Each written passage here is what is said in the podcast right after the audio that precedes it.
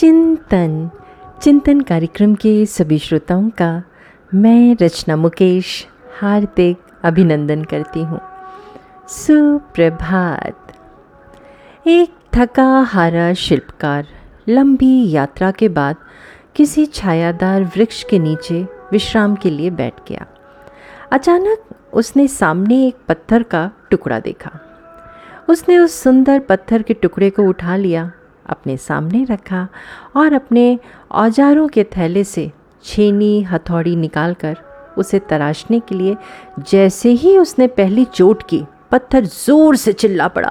उफ, मुझे मत मारो! दूसरी बार वो रोने लगा। मत मारो, मुझे मत मारो मत मारो! शिल्पकार ने उस पत्थर को छोड़ दिया।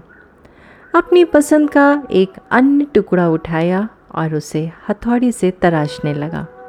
वो टुकड़ा चुपचाप वार सहता गया और देखते ही देखते उसमें से एक देवी की मूर्ति उभर आई। मूर्ति वहीं पेड़ के नीचे रखकर वो अपनी राह आगे चला गया। कुछ वर्षों बाद उस शिल्पकार को फिर से उसी पुराने रास्ते से गुजरना पड़ा, जहाँ पिछली बार उसने विश्राम किया था। उस स्थान पर पहुँचा तो उसने देखा कि वहाँ उस मूर्ति की पूजा अर्चना हो रही है, जो उसने बनाई थी।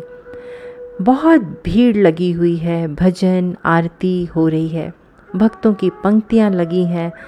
जब उसके दर्शन का समय आया तो पास आकर उसने देखा कि उसकी बनाई मूर्ति का कितना सत्कार हो रहा है, जो पत्थर का पहला टुकड़ा उसने उसके रोने चिल्लाने पर फेंक दिया था। वो भी एक और रखा हुआ था। लोग उसके सिर पर नारियल फोड़ फोड़ कर मूर्ति पर चढ़ा रहे हैं।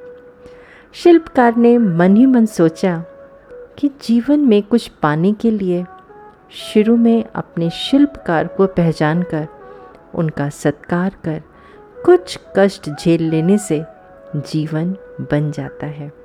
बाद में सारा विश्व उनका सत्कार करता है।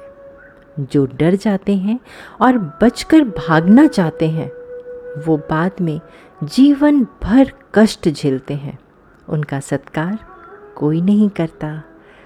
चिंतन ज़रूर करिएगा। आपका दिन शुभ एवं मंगलमय हो।